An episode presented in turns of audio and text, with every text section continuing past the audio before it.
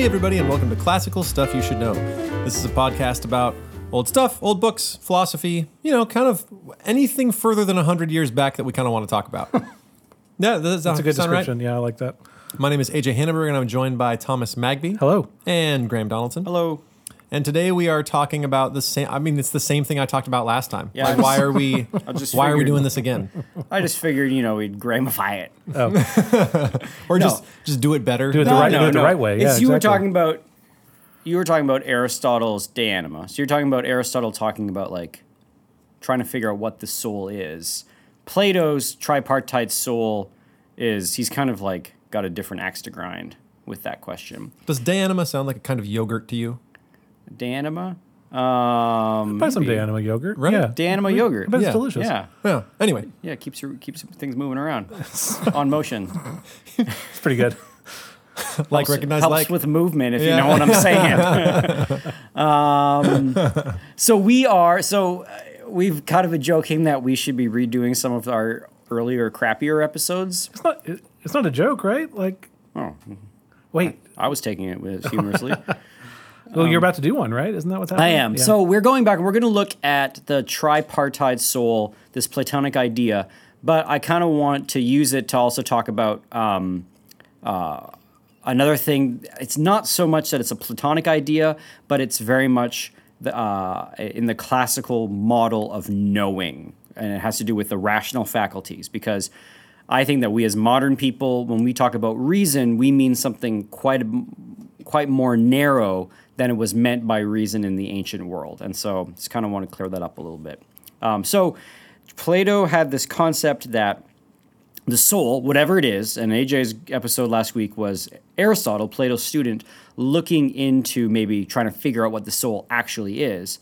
Plato's less concerned about what the soul actually is, and he's more talking about a theory that he has about how the soul functions or how a human person functions with with a soul. Like that the soul kind of has The proper the- functioning of the human animal. that's right. And he and the, Plato does this less because he's concerned about the proper functioning of the human animal and more that he's concerned with the proper functioning of human societies.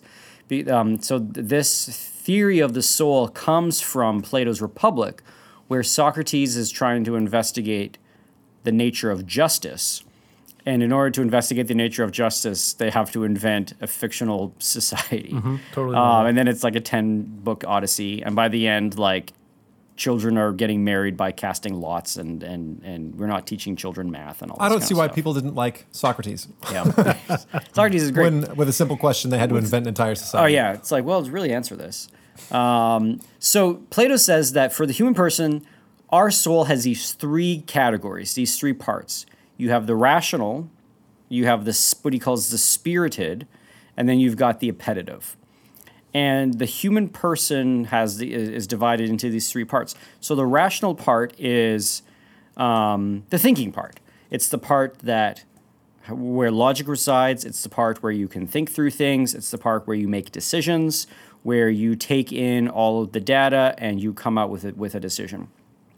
Interestingly, Plato and it, and also sort of people in the ancient world, the rational part of the soul was also where you made moral decisions. So for a person in the classical or in the ancient world, being moral and being rational were the same, were comparable things.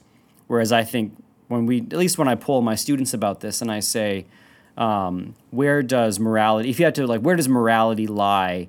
Is it, uh, or, or what kind of thing of the soul, as if we're having this conversation, what kind of thing of the soul is morality?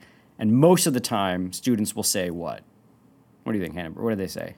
Well, so one more time. What Well, where do the- they say? Where do they say emotions lie? Like in the ancient world, they said uh, emotions. Sorry, not emotions. uh, Um, morality was a was a rational conclusion that you could draw. like a feeling, right? Yeah, That's that it's a say now. feeling. Like you That feel is- like it's the right you thing feel, to I just Yeah. feel like this is the right thing to do. Yeah. Or you can Uh, get this weird like uh, like Adam Smith has this thing. It's like uh, morality is this like um, um, empathy essentially, Yes. right? Like that the reason you do something is you feel bad or you feel in harmony with something, and so you act a certain way. There's some sort of resonance with the with the thing in Yeah. front of you, um, and maybe there's something to that. But in the classical world, reason was something that was part. Sorry, um, um, morality was part of the rational faculties. Right.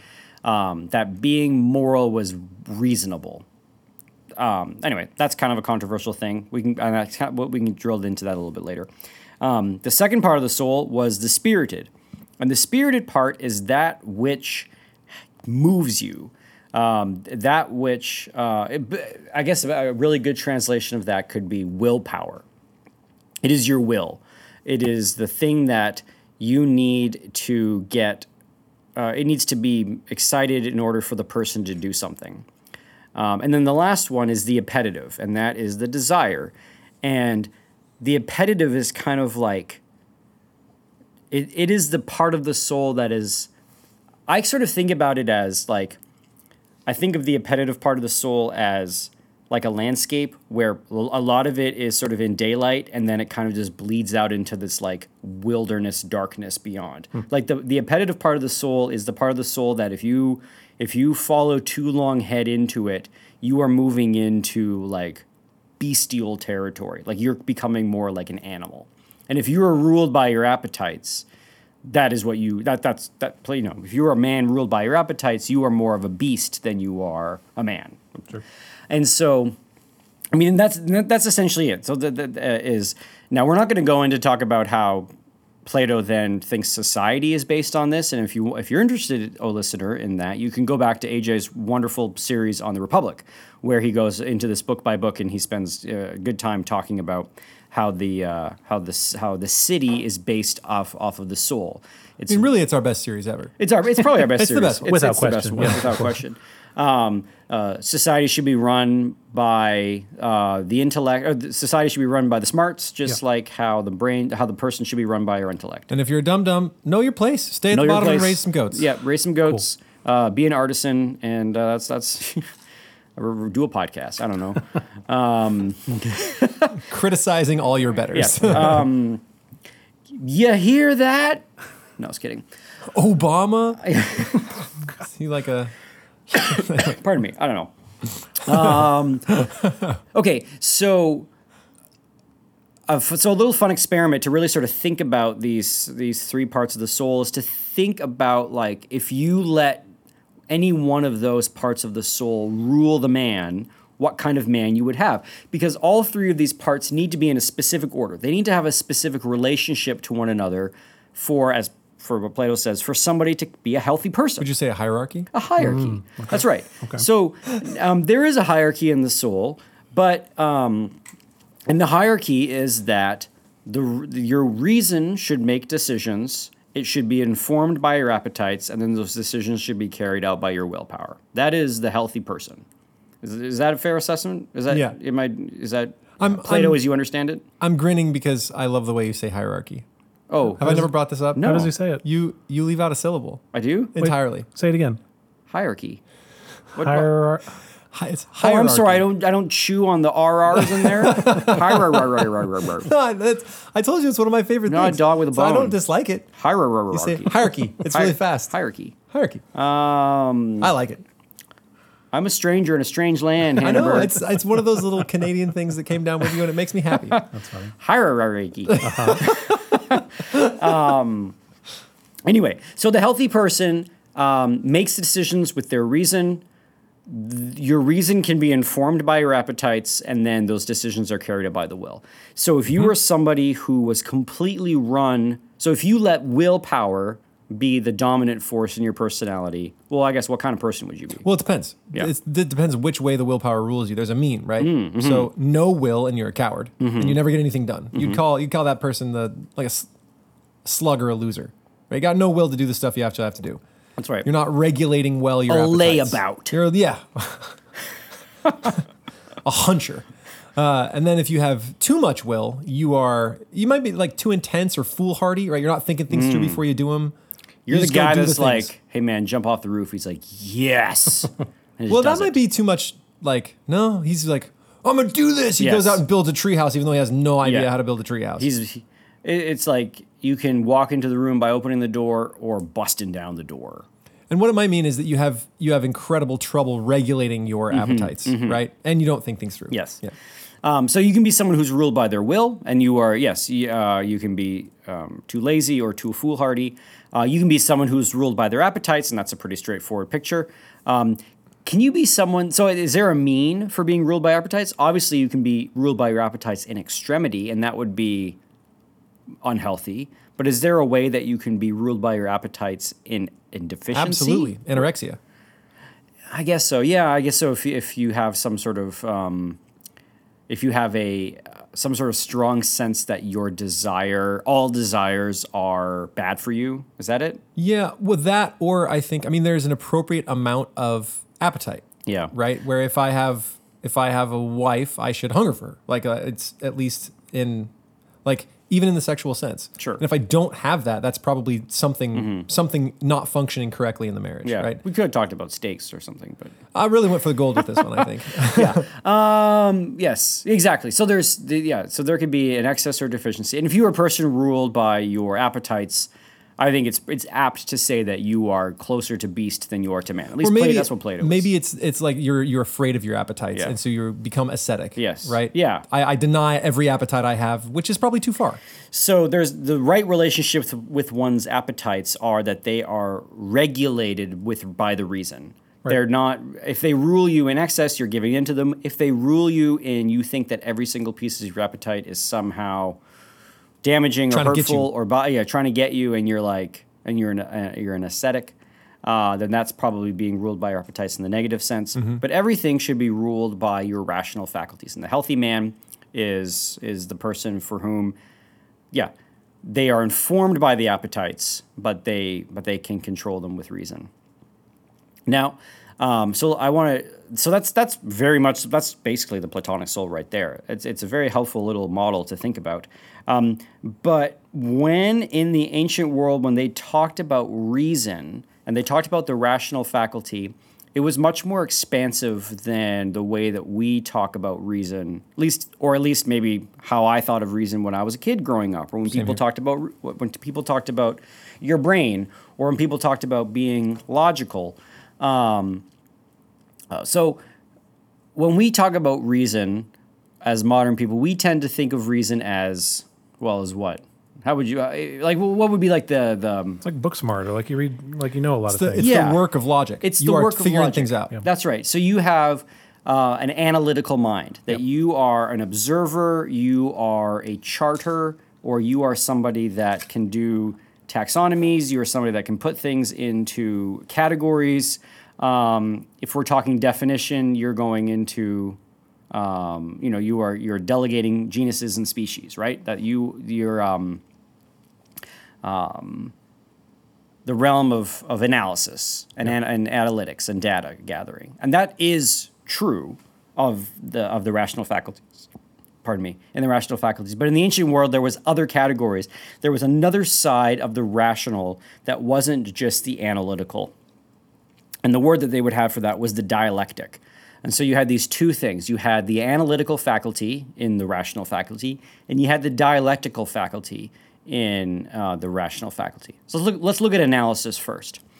So analysis is very much what it is. If you were going to analyze something, like AJ, if you were going to analyze, let's say we brought in a frog, and I said, I want you to tell me something that you, I want you to, to know this frog by analyzing it. So I want you to come to a knowledge of the frog through analysis.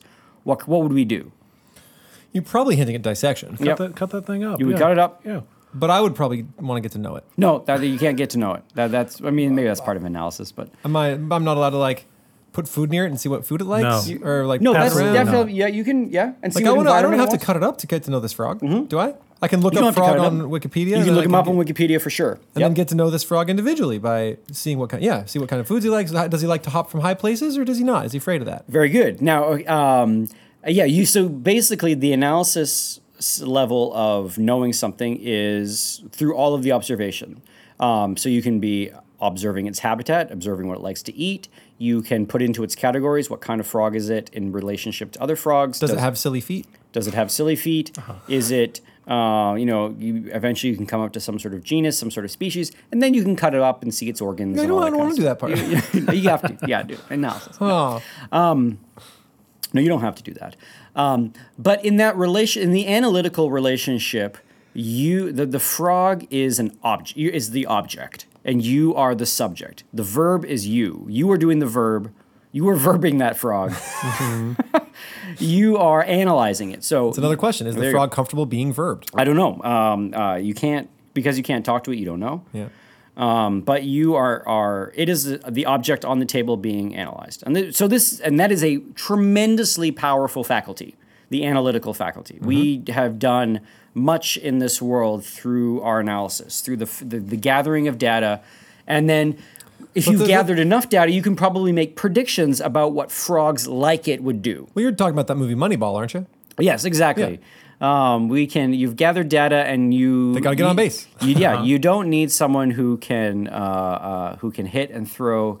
Uh, you just need someone that gets on base. Yep. And um, you don't need to replace uh, all of those runs. You don't need to replace that player. You need to replace that player's runs. Right. It's a great movie. I love that movie. It really is a good movie. It's a if good you haven't movie. seen it, audience, Yeah, it's pretty good. it's pretty good. Premise, so that they know what we're talking about, is they use data and realize that the way to win World Series is just find players who get on base. Kind not of. players who look good, not players who Yeah. like make spectacular catches and can bring in fans. You want someone that gets on base and does it like they use an algorithm, and then they win. They just, they just use alternative de- metrics Yeah. of analysis to find low valued players. Players that were low value but that could do something that they wanted to do with their new system. It's pretty cool. But the irony is, is that the the Oakland Athletics never won the World Series. They got to the final, but the Right. Yankees won with having just better players that they spent hundreds of millions of dollars on. Now that being said So the said, real answer is throw money at it it. is. always But the the. Boston Red Sox did win the World Series and Later. broke the curse Yep. using Billy This. Beane's analysis methods. Yep, so it kind of does work.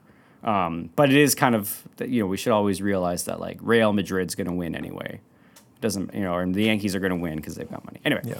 Um, so you can make, but you can make predictions about what.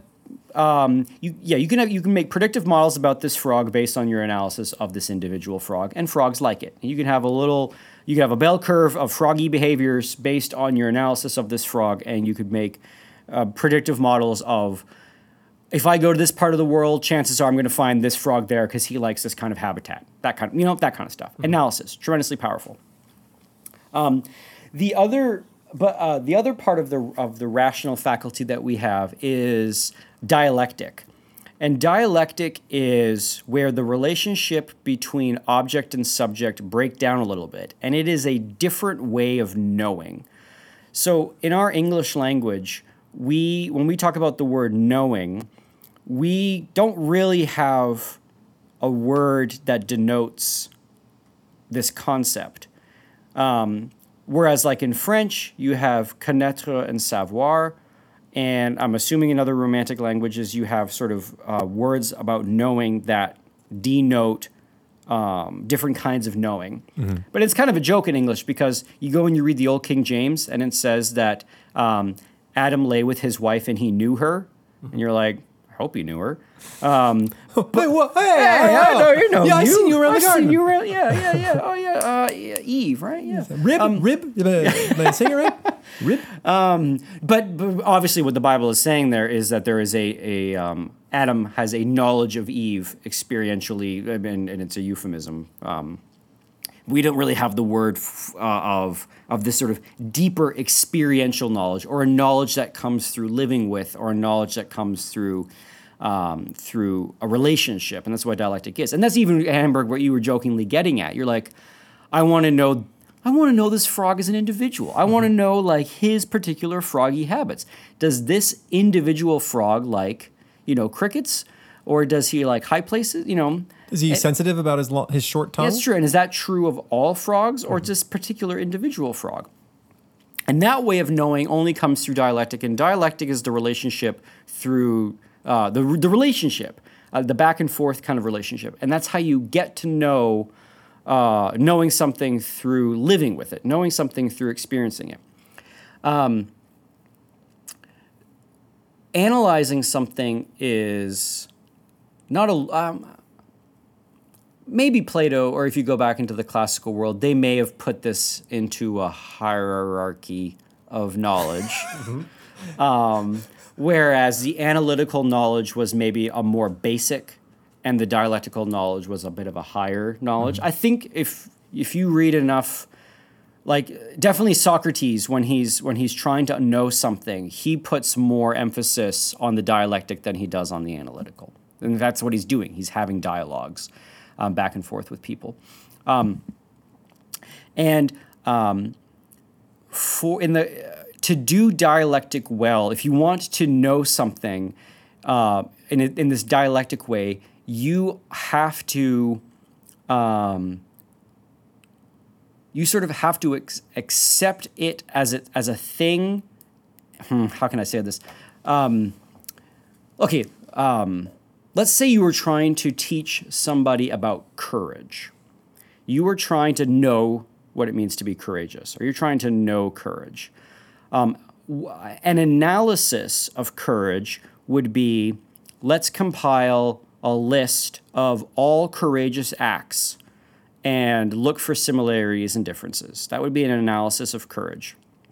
Or an analysis of courage would be you talk to somebody who did something courageous and you analyze you ask them questions about their mental state at various times during that courageous act.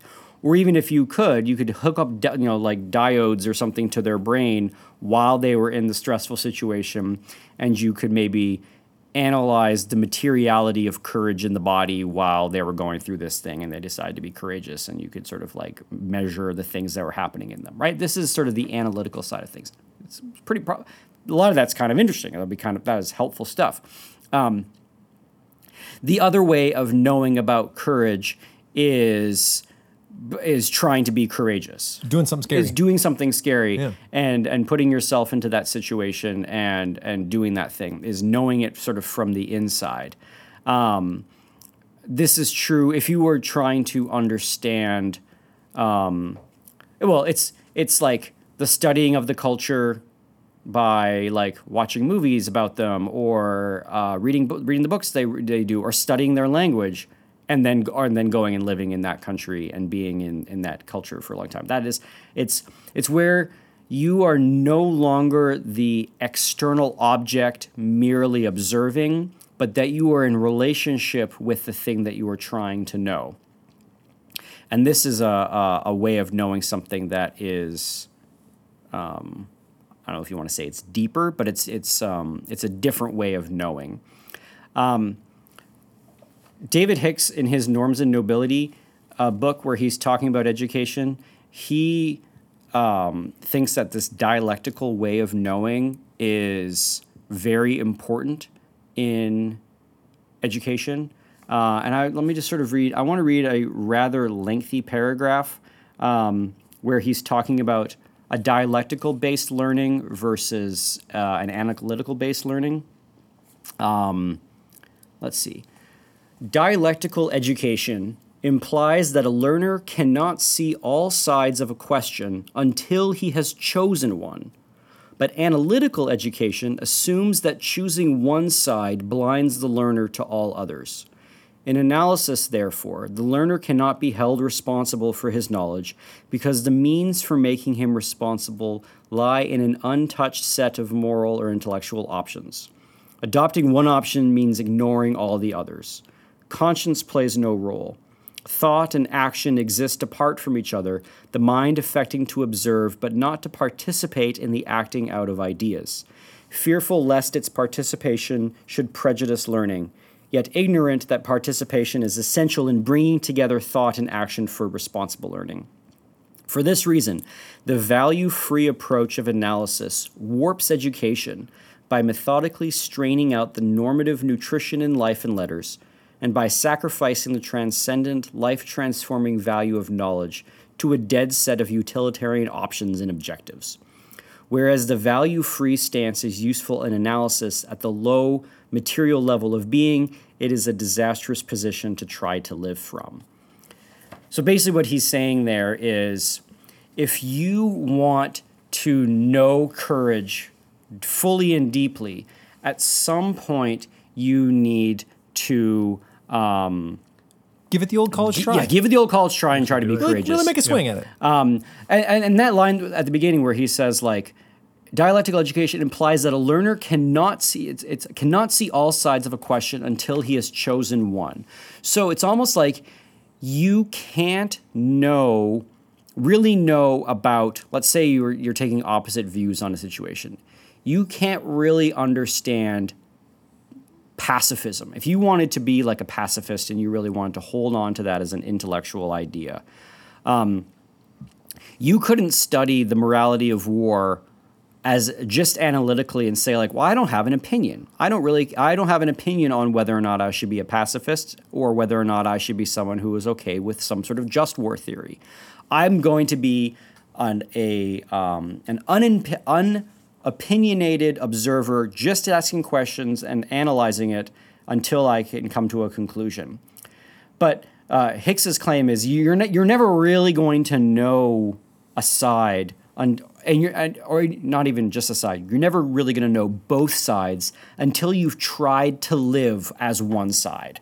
Until you've sort of said i am i'm going to hold on to a pacifist view of ethics um, and until you do that you're never really going to uh, fully understand both the pacifist side of things and the just war person side of things until you've sort of like had to defend it through living it You Or agree? at least that it'll be your knowledge will be devoid of any nutrition. Yes That's, um, that's what I gathered from his thing is that you can know those two sides, but until you pick Yes. a side, you are starving out You are the just real gonna- end of learning. You're gonna um, you're sacrificing the transcendent and life transforming value of knowledge to a dead set of utilitarian op- opinions and objectives. In other words, why learn about those two things if you aren't eventually going to pick a side? yeah, That was um, my, my question was: Are you supposed to go into the conversation with a view, or is it that you're supposed to come out of it? Was that like?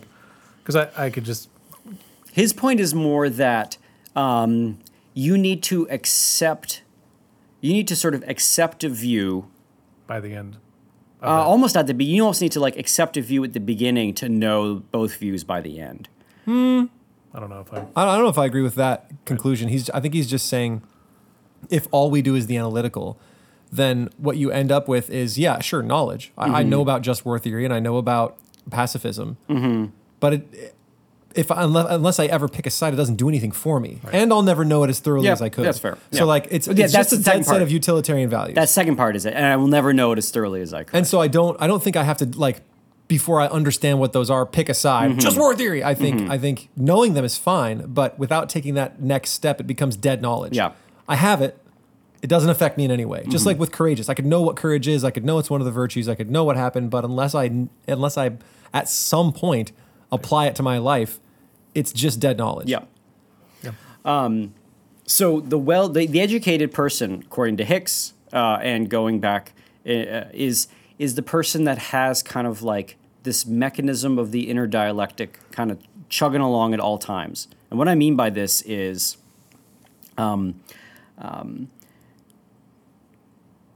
well, D- David Hicks says the, the, the job of a teacher is to fill a student's head with voices, which sounds kind of creepy.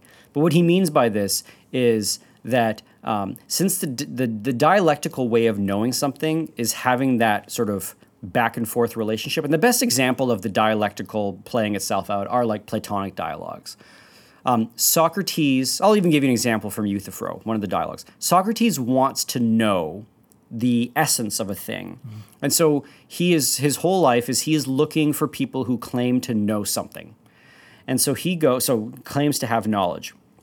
And so in Euthyphro, he bumps up with somebody it's with this guy named Euthyphro. And Euthyphro is essentially like a smarmy religious snake oil salesman. And he's somebody that claims to know what piety is. Mm-hmm. And Socrates is like, awesome, this is great. Isn't he the guy that turned in his dad? Yeah, Yeah. he's like, Euthyphro, this is awesome. Because I'm being was put on pious. trial for piety. And we have a we have a, an episode on Euthyphro earlier. Yep. But um, in it, uh, Socrates says, "Hey, Euthyphro, you know what piety is, right?" And Euthyphro's like, "Yep." Socrates says, "What is it?" Got that nailed to the wall. Yeah, and Socrates says, "What is it?" And Euthyphro says, "It's what I'm doing right now." And Socrates says, "That's unhelpful. Um, uh, can you give me a more precise definition?" And Euthyphro says, "It's everything that it's what the gods love. What the gods love is pious." And Euthyphro, and then Socrates asks the, great question: Do the gods love it because it's pious, or is it? Do we call it pious merely because the gods love it? In other words, do the gods sort of have this frivolous, um, dis- whatever the gods in their in their frivolous nature love, we call piety, or are the gods recognizing a element in an in, a thing that Some deeper it- thing. some deeper thing that is pious? And Euthyphro gets Doesn't he? Doesn't he point out also that the gods don't always agree on what the good yes. idea is? Yeah. yeah. And he says, well, he, and then Euthyphro says, no, it's what the gods agree on. And so Socrates says, well, if the gods agree that there are five books on the table, is that pious? And Euthyphro's like, I don't like you, Socrates. Leave me alone, man. Yeah, I'm going to court right yeah.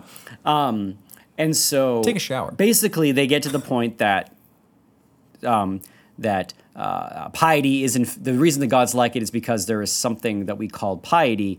And Socrates is like, all right, that's what I want to know. Don't just give me examples. Show me the thing itself. And Euthyphro gets frustrated with Socrates and leaves him. But what Socrates is trying to do with that questioning with with uh, with Euthyphro is he's trying to chip away. So the dialectical way of knowing something is the chipping away of everything that it's not in hopes that you can get to what the thing is. Now, the jury is, I think, still out on whether or not the dialectical approach, through its sort of negative action, it's always removing what it's not, right? Dialectic is kind of like a chipping away. You can't see me on the. Um, YouTube can. YouTube- when I, He when I looks post like this, a like three years living later. badger. I'm like a bad. I'm like a little mole moving, moving dirt away. So it's not this. It's not this. It's not this. In hopes that you can get to what it is, and it's unclear whether or not pure di- dialectic can ever get to piety. Like it can never get to the thing that it is. It can just tell me what it's all the things that it's not.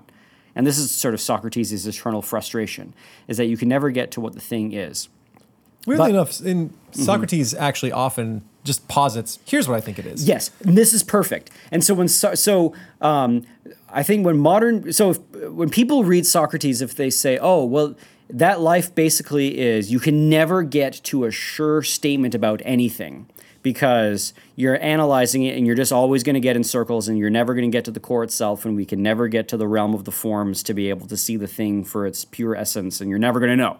And you're just always going to be guessing, or you're always going to be in the cave or whatever. Um, but Socrates doesn't, him, the character doesn't live that way. Right. Socrates actually believes things. Um, one thing that Socrates believes is, and, and we're, uh, um, and we're getting to this, how dogma works in the soul. Sorry, how um, dialectic works in the soul, is that Socrates actually he takes statements as uh, axioms, or takes statements as like baseline things, like just a life of justice is better than a life of injustice. He eventually proves that. Uh, um, He proves it with the Republic. but he proves it by saying that unjust things hurt you and just things and just things help you. And so maybe the thing that he takes as an axiom is people don't want to hurt themselves on purpose. yeah. There, there's something that he gives. Um, but Some, something is self evident. Yes, Socrates eventually says that there are self-evident things, and um, and the educated person or, or the person who is using reason in the classical sense is not just using reason analytically to gather data and get bell curves, um, uh, and gets data science degrees. Thomas, Thank you. I'm just kidding. Thanks. Um, but the, the, the, the person who is also has a, a well developed rational soul is using dialectic, uh, using that um, using that question is testing the the given statements about the world, and so in the Greek world, uh, they, they had this word called dogma, and all dogma is is um, let's see uh, if we have a, a definition of dogma. Um, dogmas from the Greek meaning that which seems good. Um, so um, the student or the the, the person who has a, a, a functioning rational souls, what they have to do is they accept the dogmas of life and live according to them, but are always testing them with dialectic.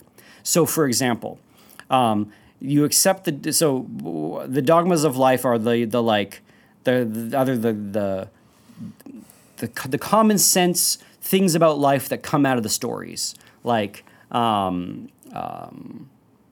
Treat your mom nice. treat you yes, honor your parents, um, uh, don't tell lies, um, the stuff that you sort of populate children's books with. Right. Um, uh, um, it is better, you know. Uh, um, it's better to do things the right way than the fast way, or any of those little Aesop's fables, or any of those um, those things that seem good that can't be necessarily like proven logically, but are sort of the ex- accepted things in life, like um, yeah, like uh, uh, like um, cheaters never prosper, or um, or it is better to to live a life of virtue than to live a life of vice. Um, this is what they're wrestling with at the beginning of the Republic. Uh, is it better to be just or unjust? And all the all Socrates' students are like, we want to believe that it's better to be just because that's they say that seems right or that's the given statement. That is the thing that gets put out there. And then socrates is testing it by saying okay well let's test this. And then he's talking about the nature of it uh, the nature of justice. And by testing it he's using that dialectic he's asking questions. He's he's he's trying to understand through the chipping away of what isn't. And this is is supposed to be the inner life of the rational person is you have analysis but you're supposed to also have this inner dialectic that's always going. It's not that you're cynical and skeptical and you're always questioning. And i think that's what a lot of people at least for a long time that's what i thought sort of the intellectual life would lead you to is just like cynicism and skepticism where you're always questioning everything and you're sort of being that like first year undergraduate philosophy punk Right. that's just super annoying that's just like well what if we're just brains in jars you can't prove we're not so i can like give into Cheat my, on my girlfriend. so i can give into my passions you know like, yeah Yeah. um and um You're just a brain in a jar too. Why are you yes. so mad? So, uh, uh, but in the classical world, the, this, the, the sort of healthy, rational soul accepts the dogmas and lives according to them while always testing them in their life through dialectic.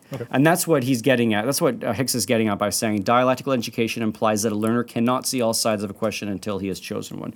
And let me see if I, if I can find a good pull quote where he's talking about our relationship with dogma. Um, well, let me let, maybe this paragraph will help. All of life is a student's laboratory for dialectical learning. Dogmas, from the Greek meaning that which seems good, are his hypotheses. He seldom chooses them. They are thrust upon him by his teachers, by the old writers, or by the very nature of life itself. The obvious example, as Kant pointed out, is the dogma of free will underlying all human behavior. No one has ever scientifically verified free will, nor has the dogma ever relaxed its grip on the average man seeking to carve out a moral and purposeful life, despite the attacks levied against it by deterministic philosophers in the name of experimental science. Dogmas like free will are not value preferences or moral options, but firm convictions received on authority, since dialectic begins with sincere acceptance, not skeptical detachment. Hmm. Once he receives a dogma, the student of the dialectic begins in his life and learning to verify it. At the same time, challenges and contradictions to the dogma occur, altering the original dogma, reforming it. Conscience compels the student to act on these reformulations, to take responsibility for what he knows, and to be constantly renewing his dialectical quarrel with life and letters. Rather than prepare the student for the carefree outer life he wants, dialectical learning awakens him to the quarrelsome inner life he must have if he is to preserve and enlarge his frail humanity.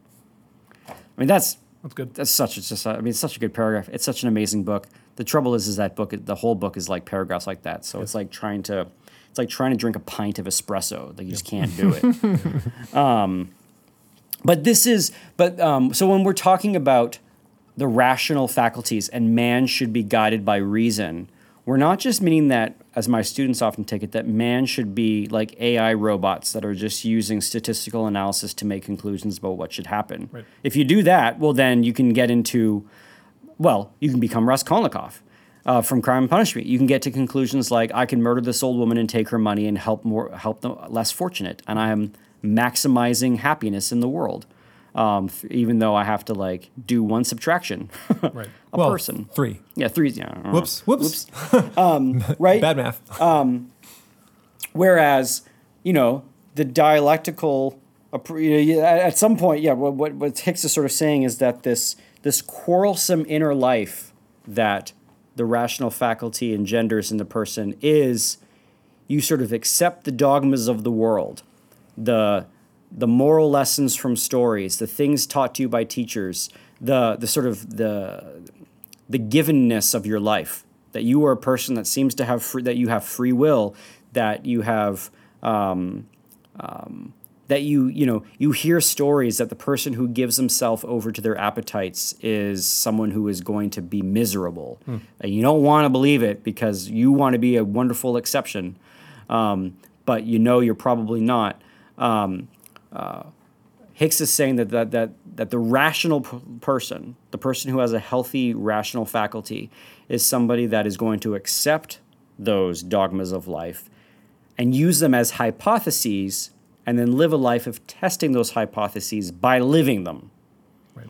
Um, And by doing that, uh, you'll have sort of um, this. Well, uh, uh, you'll have what he what did he call it? That uh, enlarge his frail humanity, as opposed to um, sacrificing the transcendent life transforming knowledge to a dead set of utilitarian options and objectives. anyway, I the the point of the sort of what I, of this podcast was I wanted to redeem that word dogma for people because when we hear dogma, we think sort of like just sort of well, Dead, right? Yeah. Like, not, uh, it's like bad ideology. Like it's it is bad. It is always bad ideology. It's only followed because it's tradition or yes, something like that. That it's uh, and that it's uh, dogmas are maybe uh, the things the, the hurdles of life that need to be overcome for your self actualization or whatever. Yeah. Um, whereas I think, um, and I, I, I, I think people would be happier and healthier, at least according to the classical world, if they accepted dogmas, not unthinkingly, but said, I want to know, I want to test if the virtuous life is better than the not virtuous life. Because this is what all the stories say that we should be, that the, the, the virtuous man uh, is, is the good man, that the good life is one of virtue. I want to test to see if that's true, not through analysis, but through dialectic, by saying, I'm going to live vir- as virtuously as possible and fight for it in my life and test it in that way and know it that way. Right. And have this sort of like, you know, quarrelsome inner life in regards to virtue.